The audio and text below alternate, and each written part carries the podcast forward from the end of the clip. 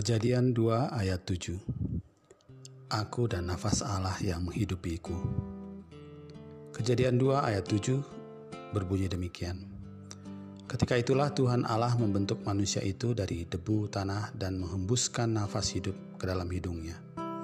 Demikianlah manusia itu menjadi makhluk yang hidup. Kita hari ini belajar tentang bagaimana Tuhan menciptakan manusia dengan menghembuskan nafas hidup ke dalam hidungnya. Nafas dalam Perjanjian Lama memiliki kaitan dengan jiwa atau hidup.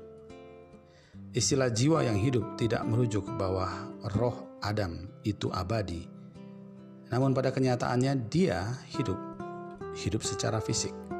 Secara sederhana, hal ini berarti Adam menjadi hidup sebagai manusia.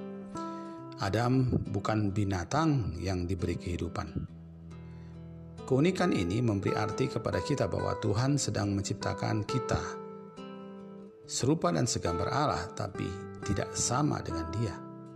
Hal ini berarti hidup manusia yang memiliki jiwa darinya sesungguhnya bukan saja tidak bisa hidup tanpanya, tetapi juga tidak bisa hidup tanpa perkataannya. Yesus berkata, tetapi Yesus menjawab, "Ada tertulis, manusia hidup bukan dari roti saja, tetapi dari setiap firman yang keluar dari mulut Allah." 2 Timotius 3 ayat 16 menyatakan, Segala tulisan yang ilhamkan Allah memang bermanfaat untuk mengajar, untuk menyatakan kesalahan, untuk memperbaiki kelakuan dan untuk mendidik orang dalam kebenaran.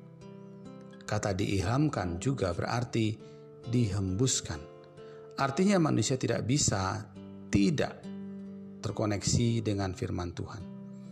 Orang percaya saat ini yang tidak terkoneksi dengan firman Tuhan membiarkan dirinya mati secara rohani.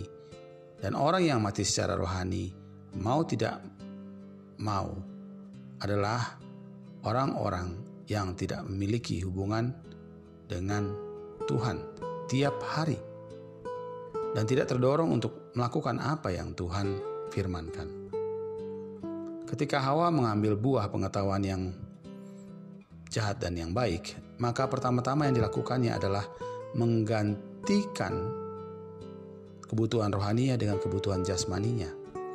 Dan apa yang dianggapnya secara fisik mendatangkan kenikmatan dan kepuasan, sama halnya jika kita bekerja dan berusaha tiap hari untuk sesuap nasi.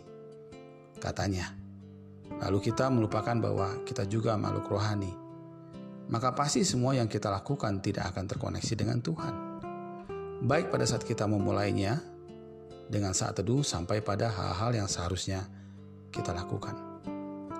Kita jadinya dari pagi sampai malam pun nggak bisa menyadari apa kita sudah melakukan firman atau tidak apakah kita sudah mengikuti petunjuknya atau tidak.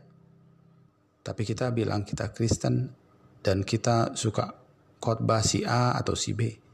Kita rajin ke gereja dan memberi perpuluhan.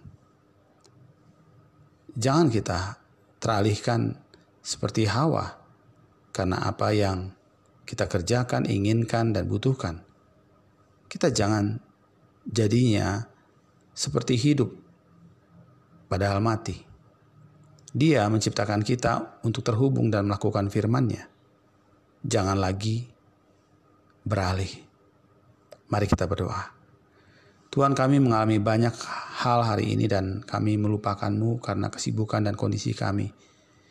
Tidak ada alasan apa pun untuk kami tidak datang kepadamu, membaca firmanmu, merenungkannya, yang memberi kami petunjuk untuk melakukan firmanmu hari ini ya Tuhan. Ampuni kami karena kami melupakanmu sehingga kami kerap tidak melakukan firmanmu. Engkau menjadi tidak ada dalam pikiran dan hati kami juga perilaku, perilaku kami ya Tuhan. Seturut dengan firmanmu hari ini kami pun mau berubah dan kembali menyadari bahwa tanpa firmanmu kami tidak lagi hidup bersamamu dan berjalan sesuai petunjukmu. Ajar kami Tuhan untuk melihat bahwa hidup kami tidak menjadi berarti tanpa firman-Mu. Dalam nama Yesus Kristus, amin.